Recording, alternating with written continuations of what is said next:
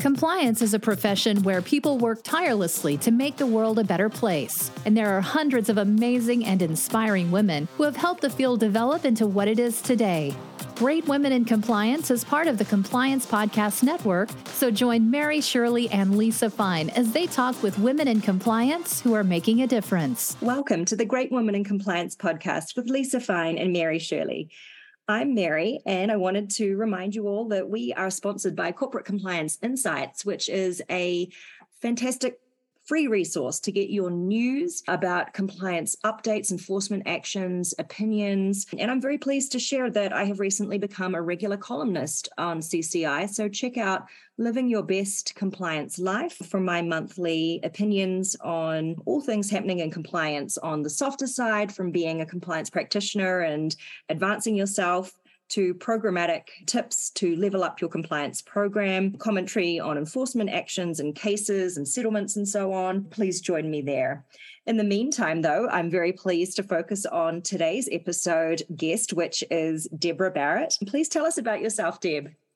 Thanks, Mary. First off, I just wanted to say that I'm excited to participate in the Great Women in Compliance podcast. I'm a podcast junkie and I really enjoy this one. So, but in terms of my background, I started out my career working in program management roles in the oil and gas industry. Then I spent 13 years in telecom, working for two of the top wireless operators in the US. And there I large network deployment projects, which were really interesting and fast paced. And then for the last 14 and a half years, I've been with a technology company in San Diego called Qualcomm. Qualcomm's a leader in 5G technologies and development of semiconductors that enable smartphones. That's our the biggest part of our business. But we're also now developing products for IoT auto, digital healthcare, and wireless connectivity industries. So, again, pretty broad range of industries that we touch. I have managed a wide range of functions. Again, program management, you're like a catch all. But oddly enough, regulatory compliance was always a component of my responsibilities in every role and all the industries that I've been in. So I, it's just a calling, I think. That's interesting. I didn't know that you and I had a little bit of overlap with our experience. I've previously run compliance programs for a telecommunications company and a power generation company. So similar spaces. Yes, hmm. yes. Awesome. Everybody well, needs regulatory compliance yeah, exactly. in those industries. I'm glad you mentioned your background at Qualcomm because I have a question for you about that. And Qualcomm is such an interesting company to me from a compliance perspective because it was subject to issues in two areas that I've practiced in antitrust and anti corruption. And it's it stood out to me uh, because of that. And I, there's only one other company off the top of my head that I can think of that's had that sort of dual enforcement activity. Pina, the freight forwarding company, is the other one that I think of. I'm sure there are more. So, dear listener, if you've got some other examples, feel free to, to send those through. But today we have the pleasure of talking to someone from Qualcomm. So, acknowledging that antitrust falls under a different department at your company, could you share with us what it has been like working for a company that's generally been subject to a fair amount of regulatory scrutiny and what the silver lining has been for a compliance professional in such a situation? Great question. As any company that rises to the status of being an industry leader, it can also become a target for competitors mm. and regulators. Success is a blessing and a curse. My employer has had its fair share of regulatory challenges. I was involved in the company's response to a six year SEC investigation regarding FCPA compliance. This is actually how I got my start in corporate compliance clients at Qualcomm over 10 years ago. So I do view this business challenge as the catalyst for my pursuit of a career in leading ethics and compliance at Qualcomm. When I think back, the experience was like trying to build or optimize a car while driving 100 miles per hour. It was exhausting, stressful, but it was the ultimate program management challenge and I thrive on that kind of adversity. We were given very tight deadlines to make program improvements that had to be implemented across the mm. entire company. As you can imagine, process improvement initiatives often take a long time to design and implement. Many of our near term changes that we made were like on an interim basis and very manual, why we mm-hmm. tried to work through more systematic and scalable processes and controls. I assume that's how most companies have to mm-hmm. respond to that kind of pressure and deadlines. But we had to identify the gate for each transaction that could have compliance implications. And this was really like trying to solve a puzzle. But on the positive side, it put me in contact with experts throughout the organization that could provide input or context for the various business operations that we were trying to understand. And many of these individuals that supported us in addressing the remedial actions are still like our go to subject matter experts today. We built good relationships. We were able to meet the deadlines that were imposed while we actually worked on the long term solutions. Mm-hmm. And fortunately, we have a lot of tech resources at our company. So we did have a lot of support with automating and systemizing the things that we were trying to do. Cool. Thank you for sharing that. And obviously, relatable for me, my company had a, an FCPA settlement with the ANSEC in April of 2019, and we were assigned a corporate monitorship as well. So, certainly familiar with the pressures and the deadlines. And from a, a, career perspective, I think it's for me at least a real positive that silver lining of being able to learn from them, some of those subject matter experts, including our monitor, like having a like a an additional mentor around. And I feel like as well, it's easier to motivate your business stakeholders when you've been in trouble. When it's a company that hasn't been in trouble, I find it so much harder to get people to relate to the need for compliance controls and things. So that's some of the positives that, that I've seen in a similar situation to you. And one difference, Mary, we mm. did not have a monitor. Mm. I guess the company considers that to be a very good thing, but we yes. still had a lot of outside counsel support reviewing each of the remedial actions that we were mm-hmm. working on and making sure that it addressed the concern that was raised. But we had a two year probationary period. So during that time, we were just trying to make sure we didn't have any mistakes while mm-hmm. we were also trying to implement all of these changes. But like I said, the relationships we made were really critical to the long-term success of the program so. Great. Thank you for giving a bit of perspective to some of our listeners who do come from the position where they haven't yet been in trouble and get to, to see what it was like on the other side thanks for sharing that i think experiencing investigations and settlements really leads to stronger compliance programs and i think it was alan hunt who said and i'm paraphrasing a bit here but essentially every awesome and strong compliance program has arisen from the ashes of a compliance disaster, essentially. And it's such a good point, right? Because how many companies that have never been in trouble are like, let's have the best compliance program ever. And I'm sure there's probably one or two little halo executive teams that are doing that, but it seems to be really the case that the more severe and the more you're in trouble, the more seriously non compliance people take having a good, strong compliance function. What's something that you've worked on that you think Qualcomm is particularly strong at as part of its compliance program that you can share as a best practice model for others?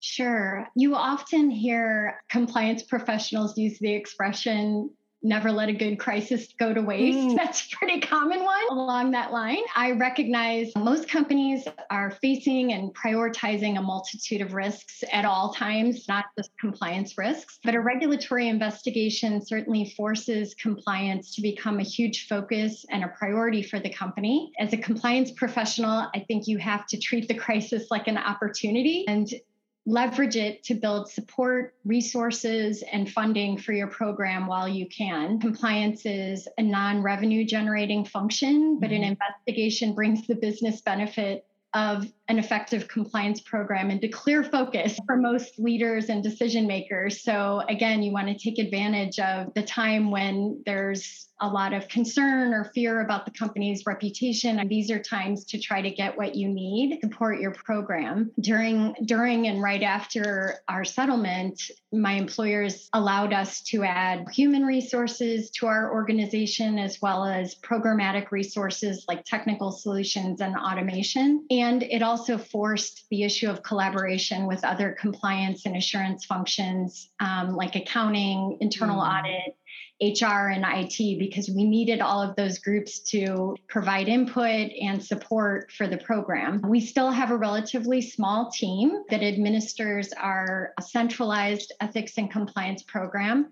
We support a workforce of over 45,000 employees and business operations in 170 offices in 38 countries. So, again, pretty expansive business operations, a very small team. So, going back to automation and systemization those are those were really important aspects of our journey and as i mentioned we do have a lot of technical expertise internally so we've done mm. a pretty mm. good job in that area of automating manual processes cool. as well as our monitoring scripts which i think mm. is difficult for compliance organizations that don't have that kind of tech mm-hmm. support. Mm-hmm. We engineers writing algorithms for us to help us automatically look at the things that we're trying to monitor. Whereas mm-hmm. when the early stage of the program, we were doing all of that manually. So if you mm there was just no way to get through all of the transactions in a period that you needed to review most of your time pulling the data and trying to clean it up just so that it could be analyzed. But we did have a lot of support in that area so i feel very fortunate. We also augment our compliance team and extend our reach into the regions through our regional compliance committees and our ethics liaisons. So we do consider these groups integral to the program. Mm-hmm. They have helped us to customize the program for local conditions, which at the start we were not doing very well. And they also are able to give us more timely insights into emerging risks because they're there. We're not mm-hmm. waiting for to mm-hmm see something in the press or they can tell us when things are bubbling up. And then the last element that I wanted to mention is just our recognition program. Mm-hmm. We refer to it as the Lead the Way program. Nice. I did not design it. I mm-hmm. do not mm-hmm. have any background in marketing or sales or anything like that, but you can't have a rule for everything. So we've spent a lot of time and brain share on finding ways to recognize employees that put the company's values into action and to help us foster a culture of integrity we have a couple of thousand employees now that are part of this group, and they serve as our compliance community. And mm. they do help us to amplify the importance of working together to build a culture of integrity given that we are operating globally and there are business customs and cultural norms that can impact compliance. So, having folks in this group that work across the globe, it's just been very helpful to understand those things that might become an issue for the company, but are very common practices in country. So. I love the branding of it, lead the way. Would you say that it's akin to a compliance ambassador or compliance champion initiative, or is there a, a, another element in terms of how you use it? So there are three levels. There's mm-hmm. the initial level, which are the employees that do the right thing. Then we have trailblazers, which are employees that show others how to do the right things. And then we have our champions who we actually recognize every year during compliance week. So we have a production and we haven't been able to bring them on stage, but when we had mm. an in person event, we used to bring them up. And these are really people that are like part of our team. We just we mm. interact with them daily. They are really leaders in the area of ethics and no matter what their role is in the company or what function or business unit they're in, they're just people support the program, evangelize the program, make sure that it's a priority for their own teams. So, yes, we do have a couple of different levels. And like in the employee directory, we have little, like if you were on Facebook or some social media platform, we have little badges to what level you've reached. So it's right under your picture. And so that's, we don't have a big budget. It's actually a very small budget. So we have to do things like that to make sure that it actually feels like an important piece of recognition. So, mm-hmm. but yeah, the program's been really helpful to just helping us foster the culture that we want. It's mm-hmm. not obvious. And we have a lot of new employees that were onboarded remotely. Again, we want people that interact with those new employees that can help to drive the message. Fantastic. Thanks so much for sharing some more details on that. And I love the fact that you've really worked on automation. I think that is a huge part of compliance 2.0 and leveling up on that, I'm sure, is compliance 3.0. And you're very fortunate that you have a lot of those resources already internal into hand. But, dear listener, for those of you who don't work for a tech company, think about whether there is, in fact, someone with that type of skill set in your IT department to open the discussions, let them tell you what they can do after you've shared some of your processes and procedures and central repository documentation with them. And also potentially think about whether it's worth spending some money on that if it's not a core part of your business to have the engineers, but would be worth that type of consultancy to help you build something. I think that would be something worth thinking about. Absolutely. Deb, I wanted to touch on another point that you mentioned in passing, which is the fact that we aren't revenue generators in compliance.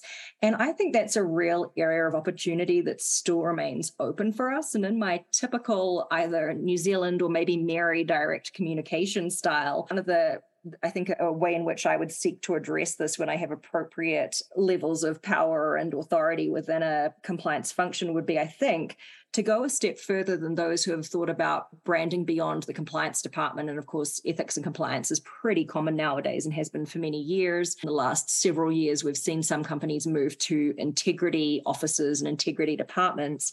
I would arguably think it might be worth going one step further and seeing whether there was scope to call my department the reputation and revenue protection or preservation department and really just sell that as being this is our ROI it is in our name. I don't have to persuade you every day in terms of the advice i'm giving or whatever because it's ingrained in our identity Exactly, Mary. I love how you think. And I think the fact that you're direct about it is wonderful because sometimes you're dealing with leaders that just, unless you're in a sales or BD role, it's mm. just you're a hmm. cost center. And obviously, like you, I do believe that we're here to protect the company's reputation, revenue, and its employees. Mm. Many hmm. regulations have personal liability. So it's not mm. just for the mm. company, it's for mm. the individual employees. So mm. I completely agree with you, but we'll be honest that I have not broached that subject so, with my own company. But if me you're neither. successful and you could let me know, I would that might give me some confidence too. Don't worry, folks. I'll go first. exactly. Yeah. Exactly. Interestingly, a while back when I was putting together the proposal for my current team and, and title being head of culture of integrity and really dedicating some of my team's resource and time to promoting and measuring a culture of integrity, I thought, wouldn't it be cool if other companies thought that would be a good thing to do as well? Because what I'd realized is that there was a survey done by CEB, which is now Gartner, and the number one priority in this 2016 survey, I think it was, for compliance departments was to establish a culture of integrity or maintain, build, and so on. But what I quickly realized, anecdotally at least, was that while that was a priority, very few compliance functions actually dedicated any meaningful culture of integrity initiatives as part of their compliance programs. And interestingly, Matt Kelly reached out to me within the last few days and said, Hey, I'm noticing like a spate of culture of integrity positions in compliance now. Maybe once I have the courage to raise this, Deb, it could open the floodgates and I will notify you accordingly um, yes. if there is success on this at the point at which I choose to be brave and make. I love it. I hope you're successful because I think 10 years ago it was all about the rules and mm-hmm, compliance. Mm-hmm. Today, you can't have a rule for everything. Business mm-hmm. is so complex. You really mm-hmm. just need employees to understand what the company's values are and to operate with integrity in everything that they do. Or if there's a mm. gray area, know who to reach out to. Mm-hmm. That's the goal at this point. But if you just focus on the rules, you pretty much lose everybody. It yeah, it has to be about culture. But mm-hmm. I am encouraged to hear that it's starting to be branded that way because mm-hmm. I think compliance organizations are spending more and more time in that area. Agreed, agreed. One thing that is on my mind as I, I think about coming out of a monitorship, and as you, you point out, when you're experiencing regulator scrutiny, you're in, in, a position to really prioritize compliance. And what that means is that people are hearing about compliance all the time. So what I'm interested in is the issue of compliance fatigue. What happens when you get to the point where the drip of compliance messaging is enough for people and they feel like, oh, give me a break from this. Haven't we talked about it enough? Or I'm already good with this now.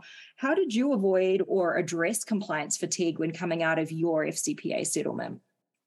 Yeah, I have to say, Mary, I'm not sure we did a good job in this area. It was a pretty chaotic time, and there were mm-hmm. a lot of things that were mandatory. Mm-hmm. I don't know that we were as sensitive to compliance fatigue. Again, it was 10 years ago. We basically got people on board just by talking about how much we spent to cooperate in the mm-hmm. investigation, mm-hmm. how many of our employees were deposed by the government, mm-hmm. a pretty scary experience. Yes. And so we tried to use kind of the reality of the investigation and the desire for the company to not experience something like that again, just mm. to say, mm. hey, you have to go through this training, you have to understand the basics. Afford a misstep. That was a huge disruption to our business, huge risk to our reputation.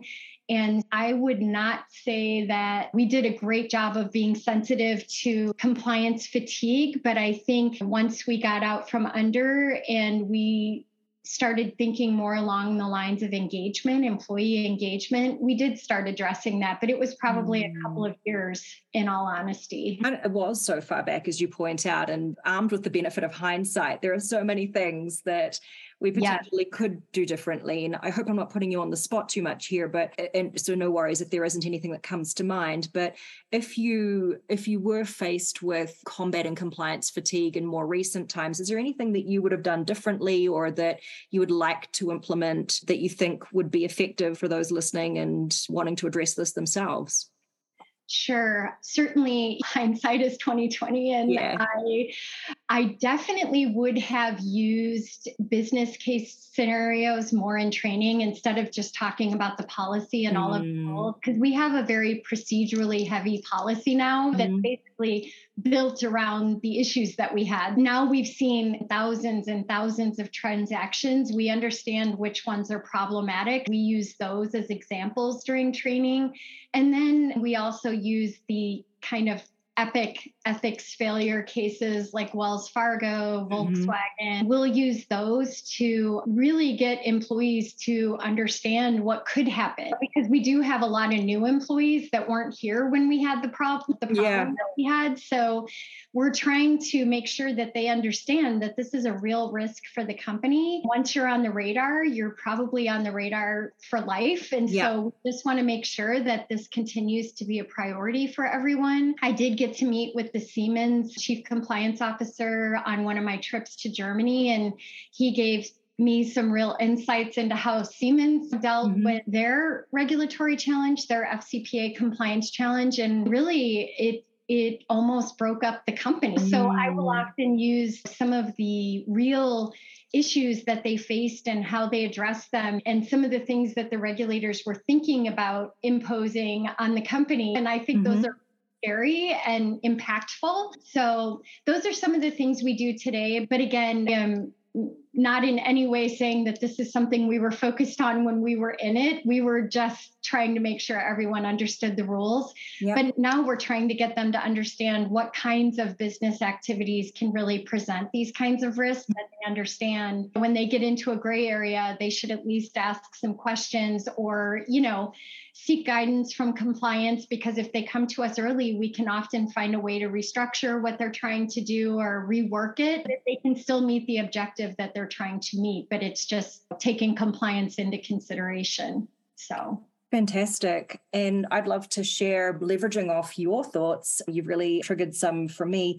These are a couple of ideas that I'm I've put in my book draft for my book that uh, hopefully will be coming out at some stage in the short to, to medium term about how to level up your compliance program. And you mentioned speaking to the gentleman at Siemens, and something that a friend of mine, Kevin, who works in the automotive industry in the UK, he brings in compliance officers from other companies to talk with and share about the, their compliance program so that your stakeholders in your company like, oh, actually, it's not just us that are doing all these things, or this is sure. what other companies are doing. So, getting in other compliance voices to come in and speak and share their experiences can be a great way to do things. And there are a lot of fantastic public speakers out there in compliance, but unfortunately, sometimes the speaker fees can be prohibitive if you're um, yeah. watching the pennies and, and, you've got a bit of a budget going on. So, getting a, a friend in can be a good way to change up the voice instead of just always hearing our voices and our executives bringing in compliance voices from other companies and trading with your friends. And an idea that one of my team members, Jasper, thought about, which I thought was awesome, was a way to level up on presenting scenarios to our colleagues. So, an activity that we've implemented recently in a culture of integrity workshop has been taking a, a big deal kind of a case that maybe not everybody knows about outside of the compliance world and issuing the facts to your audience and then saying, okay, now if you were the chief compliance officer in this position, or if you were the CEO and you've decided you want to issue a public statement, what are some of the things that you might say in that? And then sharing the what actually happened and the fluff up and getting the audience to think about best practices, but also hear about the juiciness of the compliance disaster yeah. is something that we've worked on as well. Absolutely. We were actually fortunate to have the plaintiff's lawyer for Volkswagen come in a couple of years ago and, and talk to us about the case. He raised a lot of really interesting, just issues that were uncovered in the investigation. And the main one that was scary to me was just how many employees knew mm. what the mm. company was doing intentionally and mm-hmm. didn't raise it. It was just, there were a lot of engineers and not just from Volkswagen, but also some of their subcontractors that were involved in the clean diesel design and how to get it through testing, air quality testing. So it was really fascinating. And of course, I took copious notes during that. And I share that with our employees. We try to be a little bit careful because we are we are working in the auto industry now and we're certainly not throwing darts at anyone or anything like that because I think it can happen at any company if you just you have to be so careful and again that's why i think culture is where the focus mm. needs to mm. be because mm. if employees don't if they see something odd and they're like, I'm not sure, that's something that can fester for years, which is what was proven out in that case. And if they could have addressed it early, would it have been that big of an impact to their business? Probably not. Yeah, super interesting. Yep. business cases are definitely very interesting to the employees. Awesome. Oh, great. Thanks for sharing that. And yeah, Volkswagen is a great one because they have been on the speaking circuit about their case. So that they're probably going to say yes to, to speaking about it with your audience. Exactly. Mm, my final question for you today, Deb, is what's a compliance program KPI that you really value that helps you stay confident that you and your team are on the right track?